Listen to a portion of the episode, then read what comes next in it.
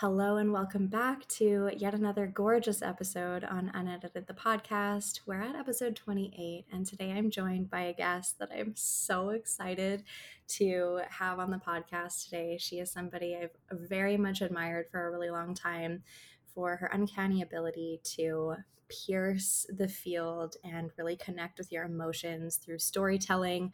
She's a profoundly brilliant writer. And I am very much looking forward to the conversation we're about to have. So without further ado, this is Ricky Lee Wolves.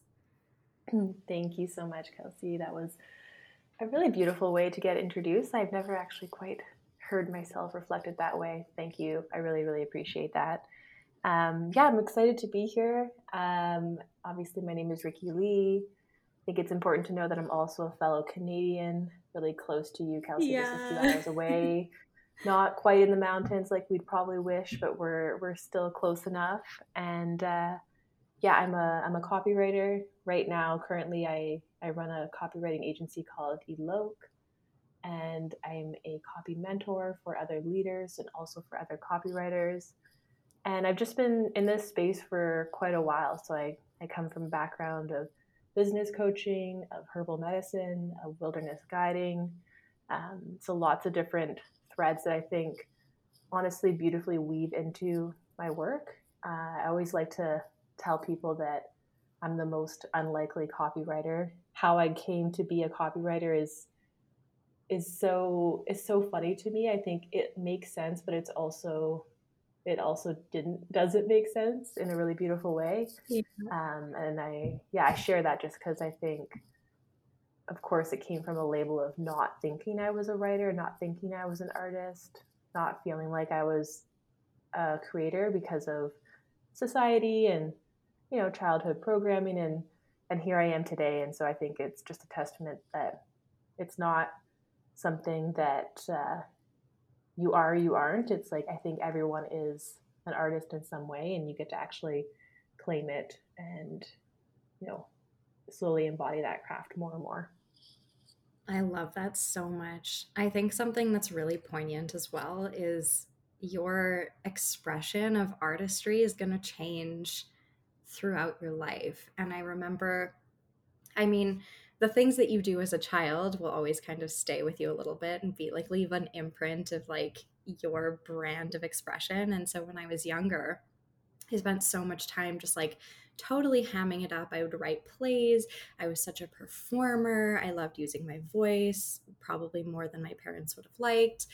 And all of those things, although they're still present, they've just matured in such a beautiful way. So I would love to kind of hear how you've matured as an artist and as a creator, and what that's looked like for you on your journey. Mm-hmm. I wanted to be a country singer when I was a kid. Oh my God, I love this.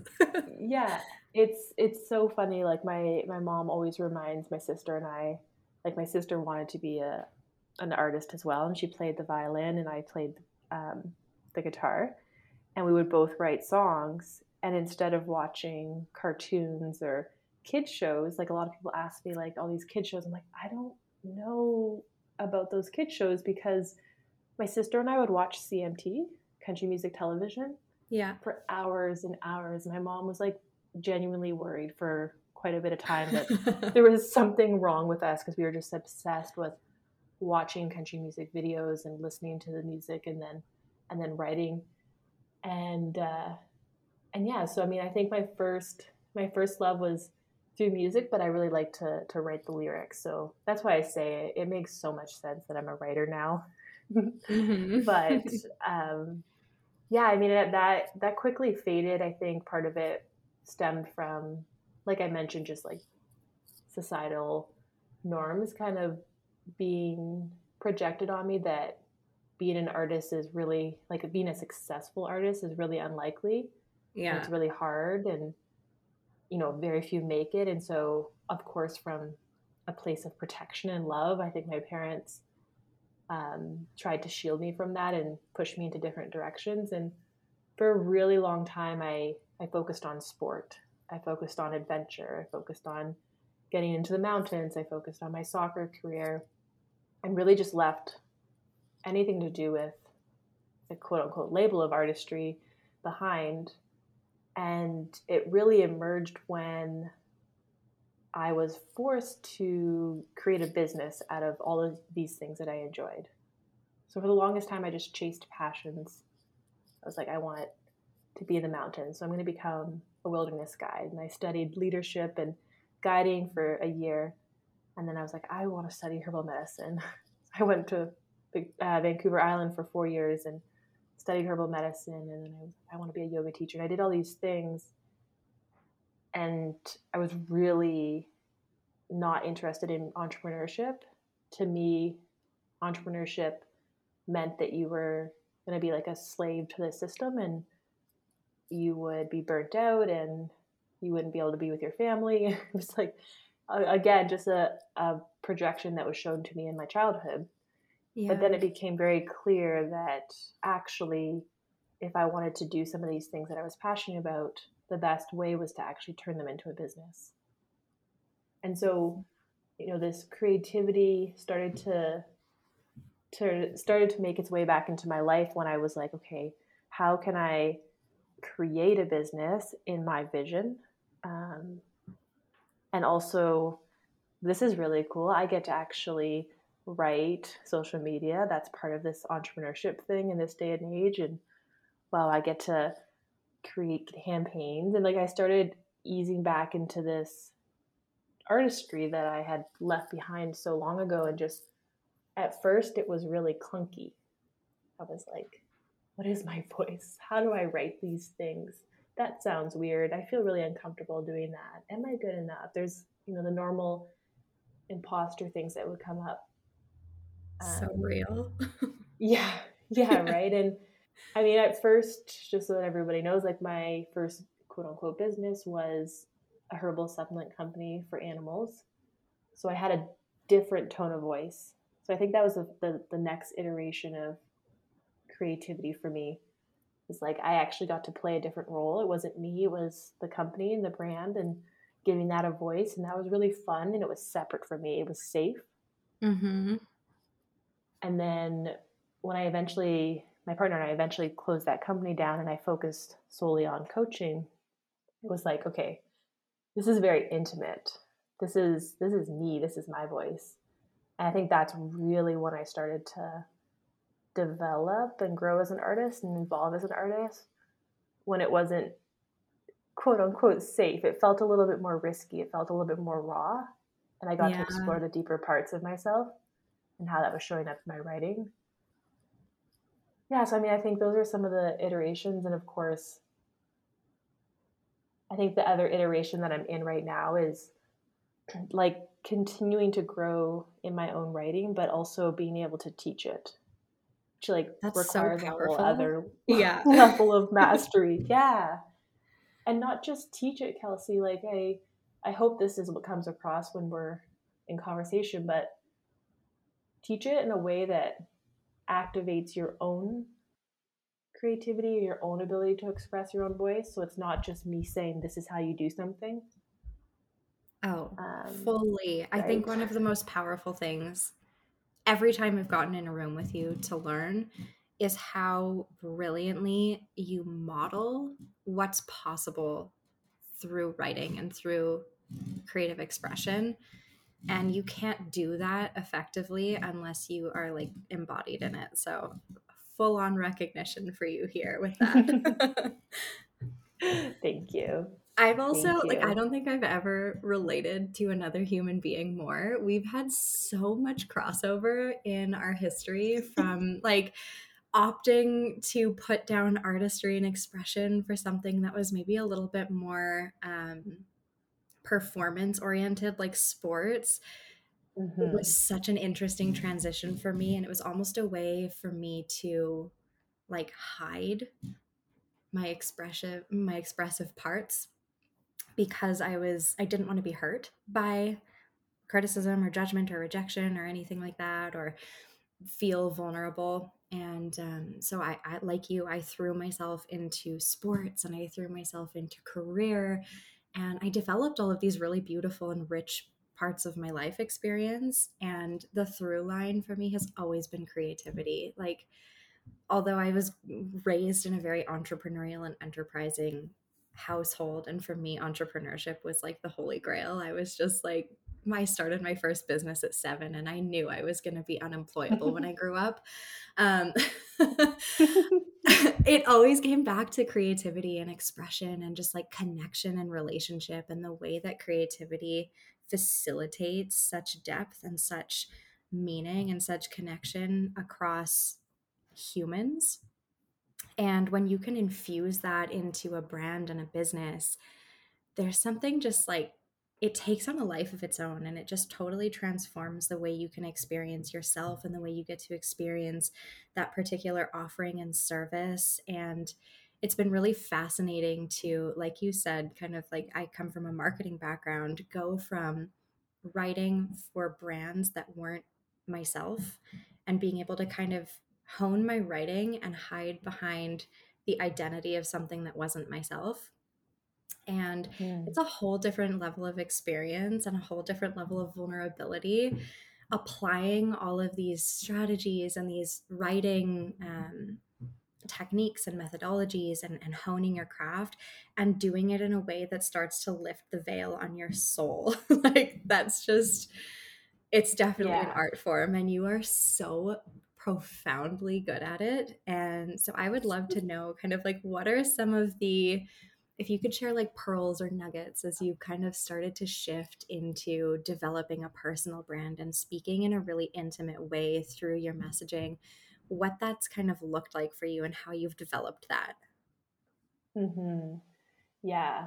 Whew. So much gold and so much wisdom in there. Thank you so much. The first thing I just want to say is I think we really just need to like validate the experience of it being hard. Like, I think so many people are looking for a really quick fix, or really like they make themselves wrong for feeling either like imposter or feeling unsure about their writing.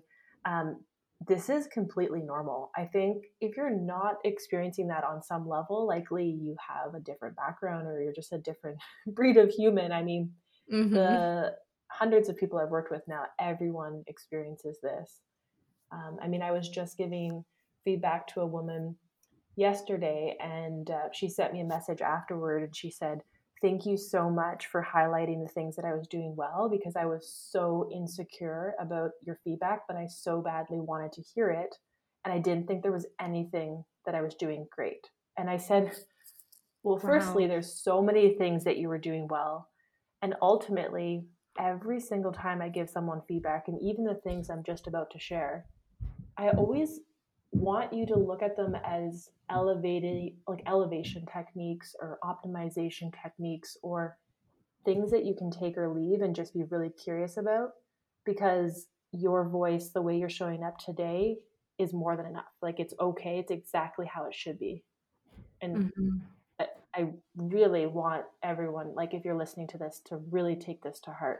Like, how you write a caption, how you write a journal entry, how you show up on a podcast, or whatever it is more than enough as it is in this moment.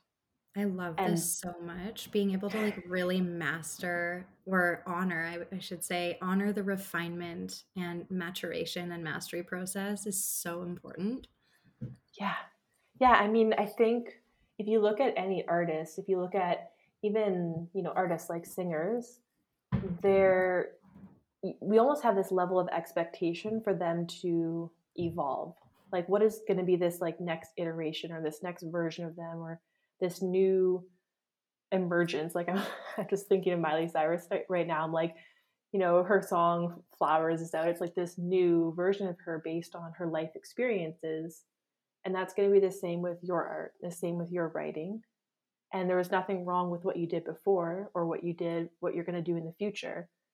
It just is. And at the same time, like, let's be curious and look at ways that we can deepen and grow. And I think, yeah, I think that's the number one thing that I really, really want people to take away from this. I talk a lot about the strategic pieces of writing, and there are definitely foundational pieces when it comes to high converting copy that are you know, timeless and we really should learn. But ultimately, like the whole point of it is for it to be your own expression. So yeah, so I mean, a few things that have been really, really helpful for me is, number one, the thing that's most alive for me right now actually is this idea that we really do want to lead with art, lead from art. And what I mean by that, especially in the personal brand space, if you're a coach or you're a consultant, is I think for the longest time I held this belief, and there's nothing wrong with it. Like, you know, like I said, we're always changing, but I always said, you know, great art is equal parts strategy and creativity. Sorry, not good art, but I mean like good copy, the words that you're saying, equal parts strategy and art. And I still believe this. But the nuanced shift that I'm really making that's made a big difference is it's not necessarily both at the same time, but the way we begin matters. So I think if we lead with art, and what I mean by that is you lead with your own personal expression, what you really believe to be true, what's alive for you, how you really do want to speak. And then you can anchor and you can adjust and you can optimize that copy based on strategy. And when we write copy this way, as opposed to writing copy from a place where it's like, it needs to be strategic and I have this thing I want to say, we end up with copy that's much more alive and much more rich because it comes from a place that isn't influenced by how you're supposed to do anything. And so that's when we get these really innovative pieces and these pieces that hold like a much richer, energetic, you know, vibration to them. Yeah, because they come from this different place. And I'm not saying there's anything wrong with strategy or this, you know, masculine piece. I'm just saying that as a personal brand, I really see this making a difference. And the other aspect of this is when you lead from you, which I believe you are the artist, you the art that I'm speaking about. When you lead from art, you're not actually leading from a place of influence of other people. So the other part of this is how can you write or how can you speak, not because of what somebody else has said, but because of what's alive for you. And this requires that you actually live a life away from social media. Oh my God, this is the most show up thing I've ever heard. Yeah. Right. And to take this a step further, because I'm so like activated by this right now. It's not, you know, go for a walk in nature because you're going to get really creative ideas. It's go for a walk in nature or put your phone down when you're with your niece because you choose to live a life fully, not because it's going to give you art or it's going to give you ideas. You know it will, but just to choose to be fully alive, because the greatest art is really just a reflection of our life. So if you can be fully present for everything that you're doing, you're going to create the best art and you're going to connect the most deeply with your ideal clients. I mean, this sounds probably a little hokey pokey, but I mean, I promise you, this is ultimately, if you're looking for sales, you're really looking for copy that's deeply connecting. And you deeply connect when you understand who you're speaking to, and you can't understand them unless you've been fully present with them. Oh, yes. I am so here for this. I'll let you talk a little. I got Honestly, this is so interesting. Like literally this morning I journaled on almost the same kind of concept where I was feeling so much resistance to sitting down and writing, which happens often. And I like reeled myself back and I stopped myself. And I was like, the thing that I wanted to do was go check my phone, which like, my God, I'm like breaking that addiction slowly, but surely. It's hard. I am not perfect too. I really want to say like, I say these things because I experience these things. It's not like I'm perfect. Experiential wisdom speaks volumes. Yeah.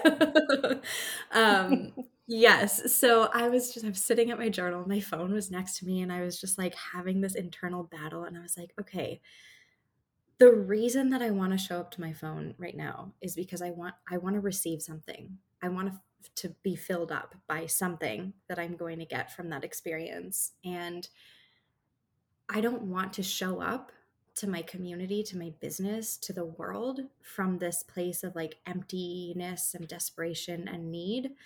And I would rather feel my discomfort in this moment and be really present with what's real and what's moving through me, and then recognize my own capacity to, first of all, turn for me to God first, but to then come back to myself and self-source and fill myself up and offer myself the same love that I'm seeking and the same validation that I'm seeking, and open my own channel and enroll in my own ideas long enough to hear my own creative thoughts.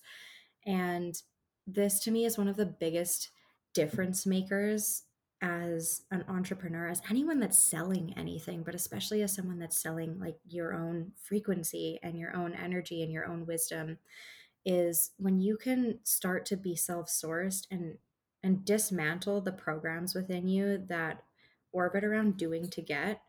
And to me, this is very like when you lead with strategy first, that can sometimes be coming from a very doing to get place. It's like, okay, well, if I write this, then something that I want is going to happen.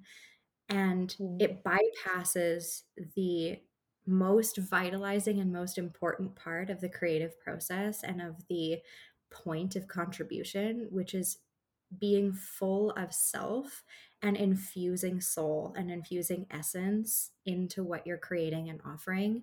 Because like you said, that is the most like human part of us that's going to inevitably connect with the people that are meant to receive, not the words, but the frequency underneath them.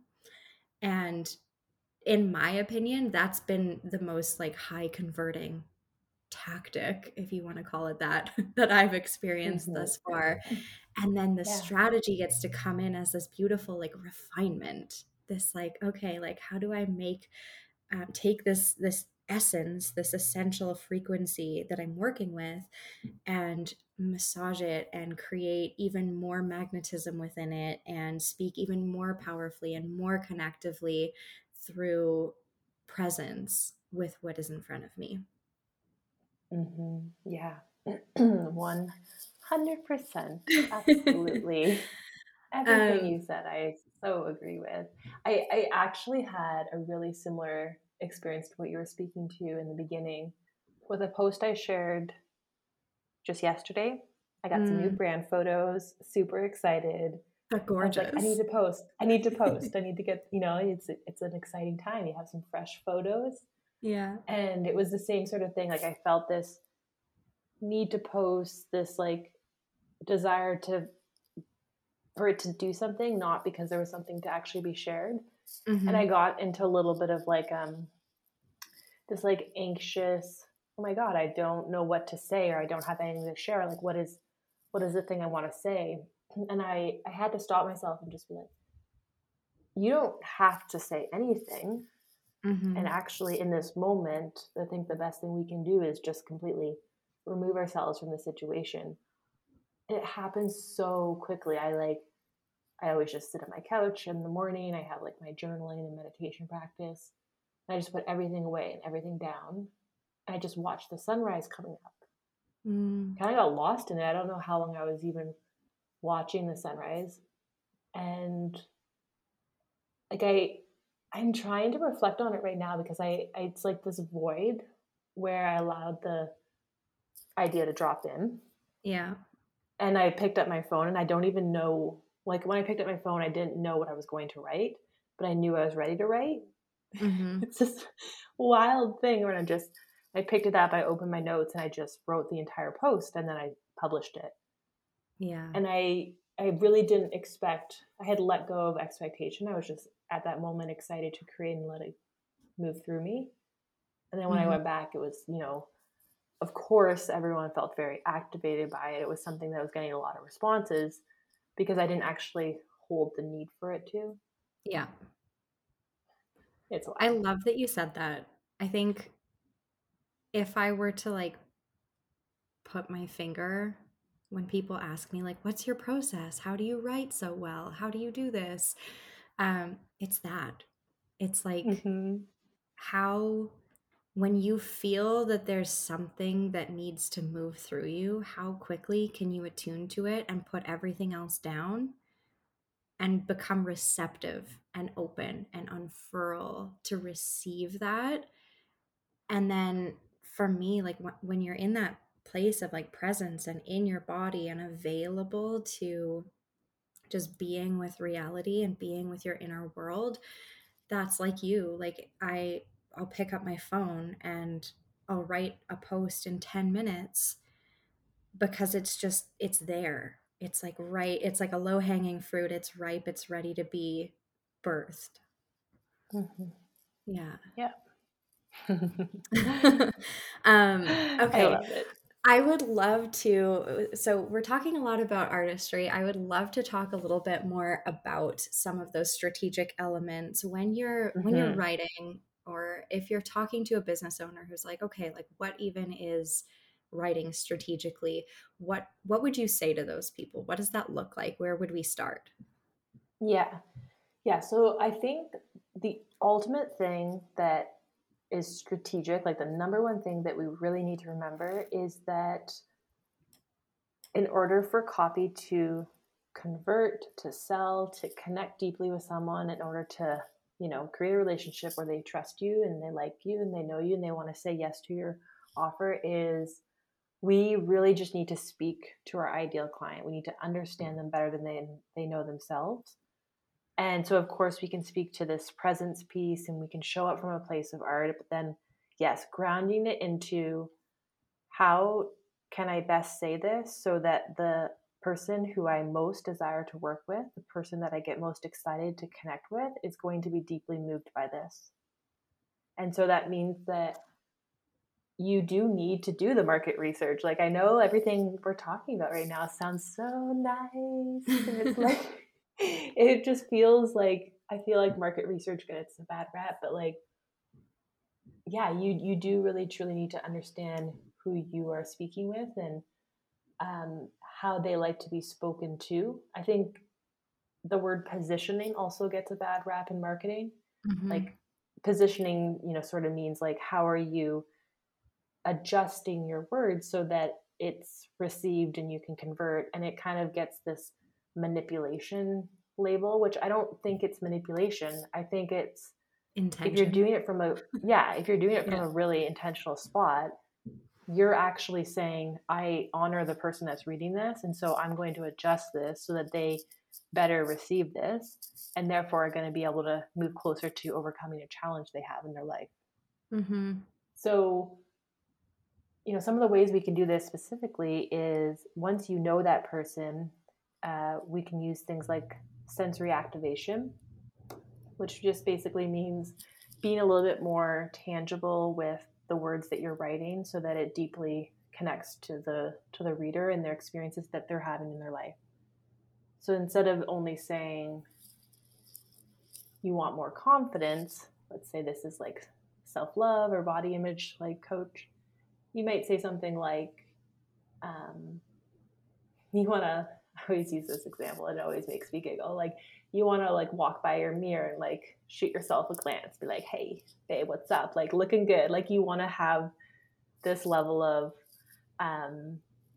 you know, love towards yourself, so much so that you don't shy away from the mirror. So now we can see it, right? When I say sensory activation, I'm thinking, how can you share words that activate what we're seeing, smelling, touching, hearing? So you might say something like, you know, like you held your coffee cup proudly and like your shoulders were back. Like, now we can smell the coffee. Like, you're just weaving in some of these elements that really activate the reader. Yeah. Instead of just using blanket terms. It like drops really you into an experience of the writing. Yes. Yeah. Yes, exactly. The other thing that is really powerful to do is, I have so many ideas where I want to take this. So the other thing that I talk about all the time is empathy bridges. Mm-hmm. So I talk about storytelling a lot, and that's a really powerful place for empathy bridges to live. But really, anytime you're talking to a human being and you want to support them with something that they're going through right now, what can happen is we can get so excited about telling them what they need to do and how they need to change, or we can get so excited about telling them what our story has been and how we overcame it that we forget that they're in something, you know, that it's not a fun place to be. And as much as this person is likely more solution oriented and they really don't associate too much with their challenge, they're still someone who's experiencing a challenge, a problem. Mm-hmm. And so an empathy bridge is a sentence or two that just really recognizes and validates where your reader's at the point of reading the words on the page. It does a lot for the way things are received and for their trust in you. Yeah. So it can be like, Kelsey, you really need to water your plants more. I always use plants as an example. I'm a Taurus. Like, Kelsey, you need to water your plants. If you don't water your plants, you know, your plants are going to die and you're going to be a bad plant mom. And I can like say all these things, and they're true. And I like care about you wanting to grow your plants. But if I said like, you know, Kelsey, make sure you water your plants. I know you've been told that you need to wait 1 week before you water this plant. But, you know, based on all the plants that I've grown in the past, you actually want to water it every other day. So I'm like validating where they're at and why they may be experiencing discomfort or not necessarily associating with the message that you're sharing. Yeah. Well, I think too, this really serves to, and I mean, I know the people that I'm talking to are leaders and I want to speak to them as such because I trust and believe in their brilliance. And when you bring in, when you can recognize them in their experiences and also recognize them in their brilliance,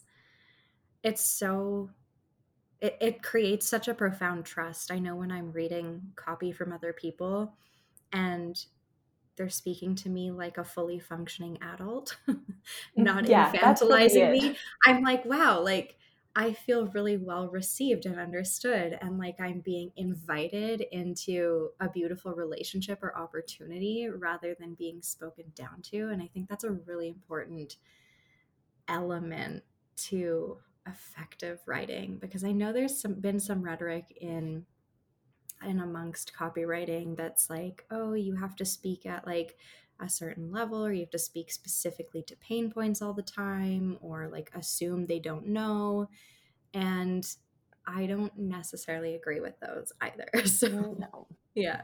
No, I mean, it's especially not the kind of work that you and I are in. I mean, we're working with like transformational experiences. Yeah. We're working with people who are like, I also think every human being is highly intelligent, and I would love to just put them in the seat of like their own sovereign choices. And yeah, so, I mean, I think I'm going to take back what I said, because I was like, oh, I think it's because of the space we're in, but actually it's probably one of the biggest things that big corporations who come across as very like manipulative in their marketing could probably change and make a big difference in. Yeah. Yeah. Totally. Were there any other elements of strategy? Okay. Yeah. I mean, we're talking about social media caption writing, for example. I think the other thing that we really want to be clear about is that we do live in a time where our attention spans are small. You know, I'd love to think that I can create the best piece of copy, but ultimately, if I don't spend a little bit of extra time looking at the beginning of my caption or the subject line on an email or even the taglines in the opening on a sales page in the website, ultimately people aren't going to read it. So it can be really good, but we need to still focus on that area. And so headlines are really important. I call them PDFLs, so pattern disrupting first lines. And that's what they're doing. I mean, they're disrupting a pattern that, you know, good or bad, that we get into in the social media scroll. It needs to really speak to the person you want to read the post. Yeah. And so this isn't a place to put like really fluffy sentences. This isn't a place to, you know, kind of babble on with a long sentence. This is, you know, you really do want to be strategic about what you're saying. And usually you want to include some sort of desire or outcome that they do want in their life. So it might be like,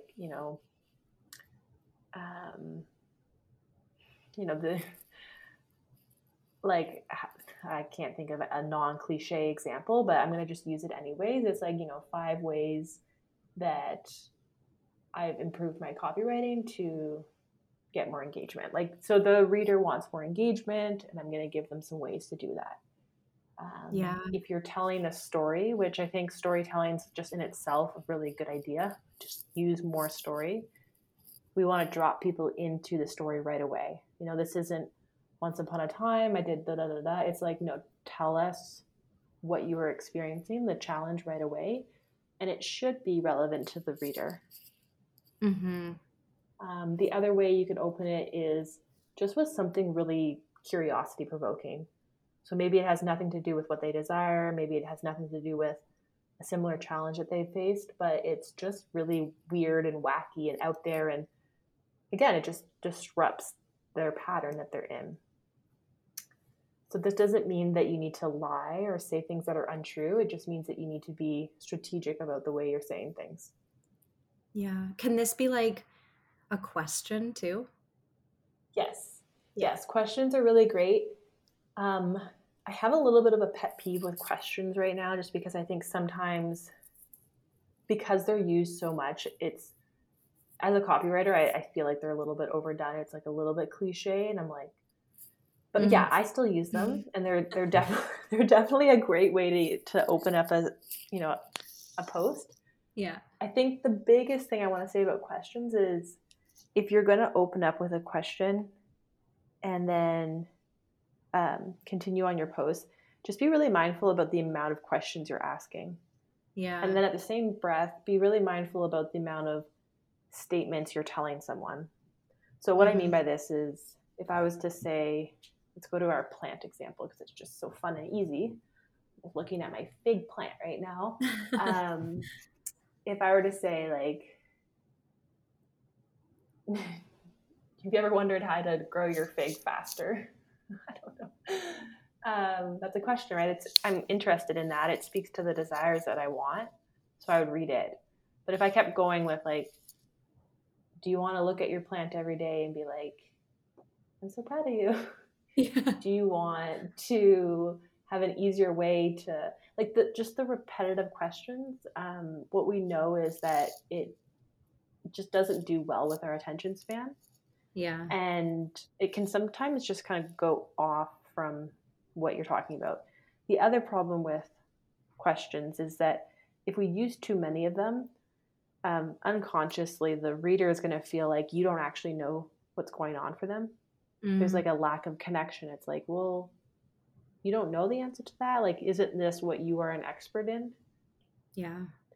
Similarly, on the flip side, we also are told to use, second person, which I would highly recommend. If you're in doubt, use second person tense when speaking. So that means things like you. Mm-hmm. So if you were to just tell someone how they're experiencing things, that can also come across as like, bitch, how do you know everything about me? Like, yeah. Why? You're just telling me how I'm supposed to feel, as opposed to inviting me into feeling a certain way with a question. So that could come across as you just want to grow your fig. You just want to water your plant once a week and never worry about it. You want to show off your fig plant tall and strong every time you have friends over. What would be better is if you added a question in between those two to add variety to the way people are experiencing what you're saying. Yeah. Finding really the happy subtle and really nuanced. Yeah. Between interrogation and impersonation. Yes, exactly. Yeah. I mean, ultimately what we're doing here is just getting curious about how we would like to be spoken to. So, I mean, how would you want to be spoken to? Oh. I don't like to be asked a million questions. Well, I do love asking. I was like, don't lie. Don't lie. You're a projector. I'm a projector. You're like, please ask me questions. To respond to them first. Let me respond first. So yeah, just ask yourself, like, how do you want to be spoken to? Yeah. Yeah. Well, and I think, like, to what I said earlier, it's like, if an industry expert is telling you to speak to your audience like they're dumb, and you were in your audience, would you want to be spoken to like you're an idiot? Probably not. Like, no. Like, would you trust somebody that speaks down to you that way to, like, walk you through some of your most tender transformational experiences? Probably not. So yeah, exactly what you said is, like, put yourself in the shoes of the receiver. And this is something that I love doing when I'm writing copy, is, like, I'll, like, read it over to myself and I'll drop into the perspective of, okay, if I'm receiving this, what am I actually getting from this? Like, how is this landing for me? And that's been really powerful. Yeah. Yeah. Yeah. And one last thing that I want to say that kind of anchors in a lot of things that we've been talking about is, don't be afraid of your first draft. Like, I want the whole world to know how ugly some of my first drafts look. Like, I really just want you to know how bad it starts sometimes. Like, you know, I painted this beautiful picture of how that post from yesterday really just flowed out of me. That's not always the way it goes. And I know a lot of times people get stuck on, like, getting going, and there's a lot of procrastination, and perfectionism can rear its head, right? We want things to be perfect, but the truth is the best copywriters are actually really, really good editors. Mm-hmm. So just start writing. And this is where that whole, like, you lead with art, you just let things come from you, and then you do editing. And that usually is through the lens of strategy. Yeah. And that's, like, asking yourself the question, is this clear? Does this really need to be here? Is this a message that maybe goes into another post? Does this actually resonate with my ideal client? Can I say this in a way that activates their experience a little bit more? Is my headline thought-provoking? Is it actually going to stop their scroll? These things don't happen the first time you write it. Like, for no one. Mm-hmm. If someone tells you that, like, they're probably lying. I'm not saying that it doesn't happen. It doesn't happen all the time. Yeah. I think another thing too, to add to that, is, like, even when, like I said, like, I can sit down when I've been fully present and when I've been open enough to receive something, I'll maybe write the post in 10 minutes, but it doesn't mean I'm publishing it in 10 minutes. Mm-hmm. Like, I'm still going to go through and, like, go through that process of reading it from the other perspective, of refinement, of, like, creating greater levels of connective tissue within it. And sometimes, and this is something that's been really helpful for me, I'm such a, like, long form writer. I really struggle to, like, condense things and, like, do little teasers. I've been really practicing and playing with, like, okay, when I write something long form, are there, like, multiple ideas in here that I can actually pull out and deepen into separate posts and separate creations? And that's been so beautiful for me to just know that, like, my one post doesn't have to do it all, be it all, and have it all. Yeah. Honestly, Kelsey, it's probably the number one thing that I refine and edit and give feedback on when I'm doing live coaching calls is like, I call it, like, message stuffing. Yeah. And not always, but it can sometimes come from this place of, like, I really want to give it all because you really care and you want to give people the whole picture. Mm-hmm. I think it also comes from this place of, like, obviously complexity and depth and the richness of life is something that you really hold as a big part of who you are. And so it's hard to ever just keep it in one area, but it's actually really, really fun to know that not only should we have just one solid message, but then we can break it up and you have all these other posts, but even within each of those messages, you have different ways to share them. So if you decided today, like, you want to share this message that, like, oh my God, Figgy, you got to get out of my brain. Fig trees. Ricky Lee is officially in the Mediterranean somewhere right now, mentally. Just, like, fig trees are the best. Figs. So you want to share this message that, like, whatever, something about a fig tree. My point is that you can share a story about the fig tree that teaches and illuminates something that you want to share for your reader. But you could also do a teaching caption that teaches something about, you know, the importance of the same message. You could also inspire someone by like sharing a little bit behind the scenes and like motivating them towards something to do with the fig plant as well. And now you have this exact same message, but in different content types. So you have an unlimited amount of ways to post it, or yeah, just different things. I love that. I know personally, I used to, not so much anymore, particularly since stepping into some of your master classes over the last few months. I used to like really stick to the content styles that I knew I was really good at. And a lot of that is like more activating, inspirational. And I've really been playing with, experimenting with, okay, like how do I step into the role of like teaching or guiding a process or selling posts, which I know there's a lot of people probably listening to this where there's still some ick or some resistance to selling. And these are all things that are really important, I think, to experiment with and like kind of cut your teeth with writing. So I'd love your 2 cents. I'm just kind of like dropping into the different writing styles. And then I know we're getting to the top of our hour. So if there's anything else you want to conclude with. Yeah, well, I'm glad you asked this because I'm going to go on a little riff, okay? I have a little bit of a pet peeve when it comes to content types, because what I've experienced, and so just so that everybody understands, like what we're talking about is there's different ways to share a message, right? You might share a story, you might teach, you might sell, you might be very polarizing and in a thought leadership position. You may share more behind the scenes. It might be a testimonial or a case study. And it's wild to me because every time I've learned this from a different person, there's lots of different methodologies that people teach out there. Everyone has their own, like, here are the content types that you need to share in order to be successful, like, and most of them are very similar, just, you know, some different names and some expand on them a little bit more. And I finally just decided that I'm very anti-content type. Because I love it. Let us hear it. I just like really fired up about this. I just like rambled on to one of our writers at ELOKE about this yesterday because I'm like, they're bullshit, because what happens is when I'm behind the scenes with a lot of leaders, they don't actually practice what they've taught.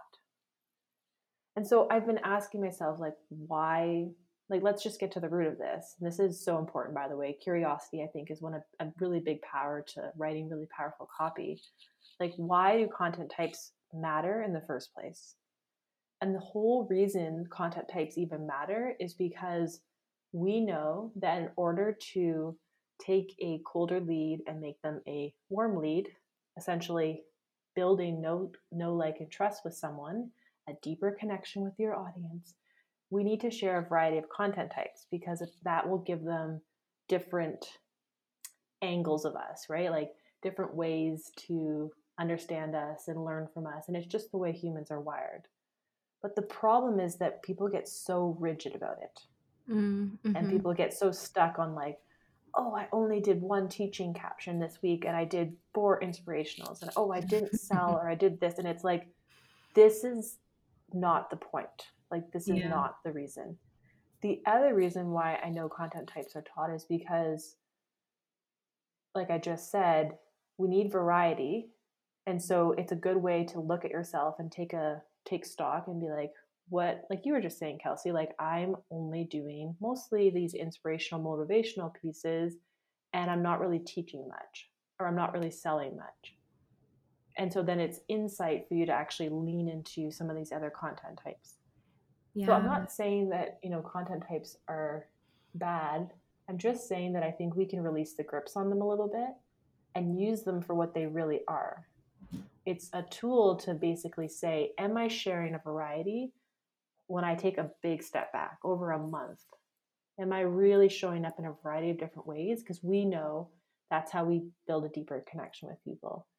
But don't use it to be creating these like very rigid structures on yourself that doesn't allow the creativity to flow. I mean, there's weeks where I only write story and I'm still going to enroll clients because I'm going to sell so later. So permission giving. Like, so much crossover as well with like when I used to teach human design and offer readings, and like obviously I still work very intimately with energetics and like different systems. I always like caveat and prerequisite any of it with like, if you're going to end up using this system to create dogma and rigidity and pressure and resistance for yourself, you're missing the point. These are supposed to be looked at as tools or lenses to liberate more of you. And if, like, for me, I've been really leaning on these kind of content pillars, as you call them, to really allow myself to step more fully into my multidimensionality and recognize, okay, well, why aren't I writing any selling copy? What's behind that? Why am I not showing up to that? And then cleaning that up on the back end so that there's a level of comfort and ease and peace around showing up in all of these different styles, and just allowing them to flow when it feels natural. Absolutely. Yeah, absolutely. Brilliant. Cool. Well, this is fun. I'm so happy you asked all the questions. This is great. It's my greatest love to have brilliant minds on Unedited and have beautiful conversations. So before I let you go, I would love to just have you share with the audience how they can connect with you, how they can work with you and get in your energy, because they need to know you. Yeah. So the best place to hang out with me is on Instagram, and I am not a stranger on there. I will always be in my DMs. It'll always just be me. So you can definitely just check me out. I'm sure Kelsey will put the Instagram below. Yes. But yeah, just say hi. That's where I'm on Instagram stories, and you can message me at any time. I'm on Facebook as well, but Instagram is definitely the best place. And then right now, the only way to work with me and also like the ELOKE community is through done-for-you copywriting. So if you're at a place right now where delegation has been in the back of your mind, or even if you just love the idea of having some more spaciousness and to be more in the seat of the leader within your message and have somebody else actually translate that into words on the page, we offer done-for-you social media caption writing, email caption or email writing, and then also both options. We also do sales pages and website copywriting for clients who are retainer clients as well. And I do have some free things coming up very soon as well, if you're listening to this quite close to when it's released. So just keep an eye on Instagram for that. Amazing. Thank you so much. I will definitely include all of that in the show notes. And just a testament, I'm going to be writing with the ELOKE team for now. And just seeing behind the scenes the level of like detail and professionalism and intention and like absolute genius.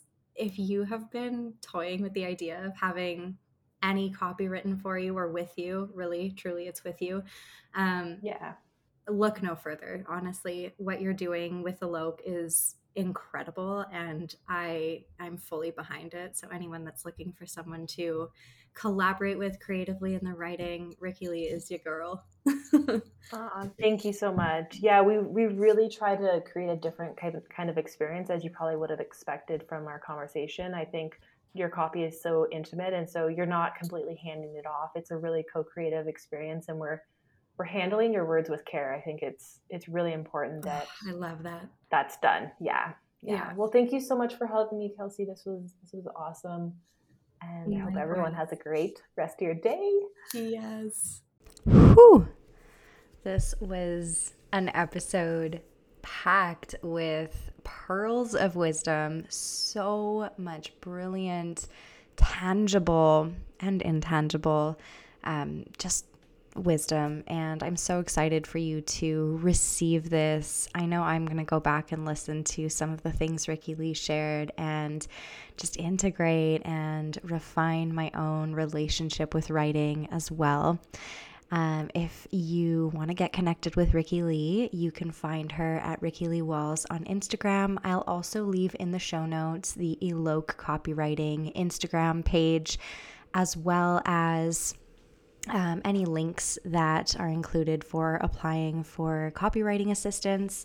Like I said, the work she's doing is so incredible. I definitely implore you to get connected with her. She's such a wealth of knowledge and just provides so much love, connection, and value to her community online. So I just know you'll love being connected with her. And if you loved this episode and received so much from it, like I know I did, it would be such a blessing for you to share the episode while you're listening, tag myself and Ricky Lee, and add any of your favorite insights or how you're integrating and taking away what resonated from the episode. We always love to get connected with you and just know you're tapping in with us. And as always, if you're loving Unedited as a whole, it would mean the world for you to rate, review, and then subscribe on your favorite podcasting platform. Otherwise, I'm so excited to connect with you in the next episode, and I hope you have the most gorgeous day, evening, night, wherever you are.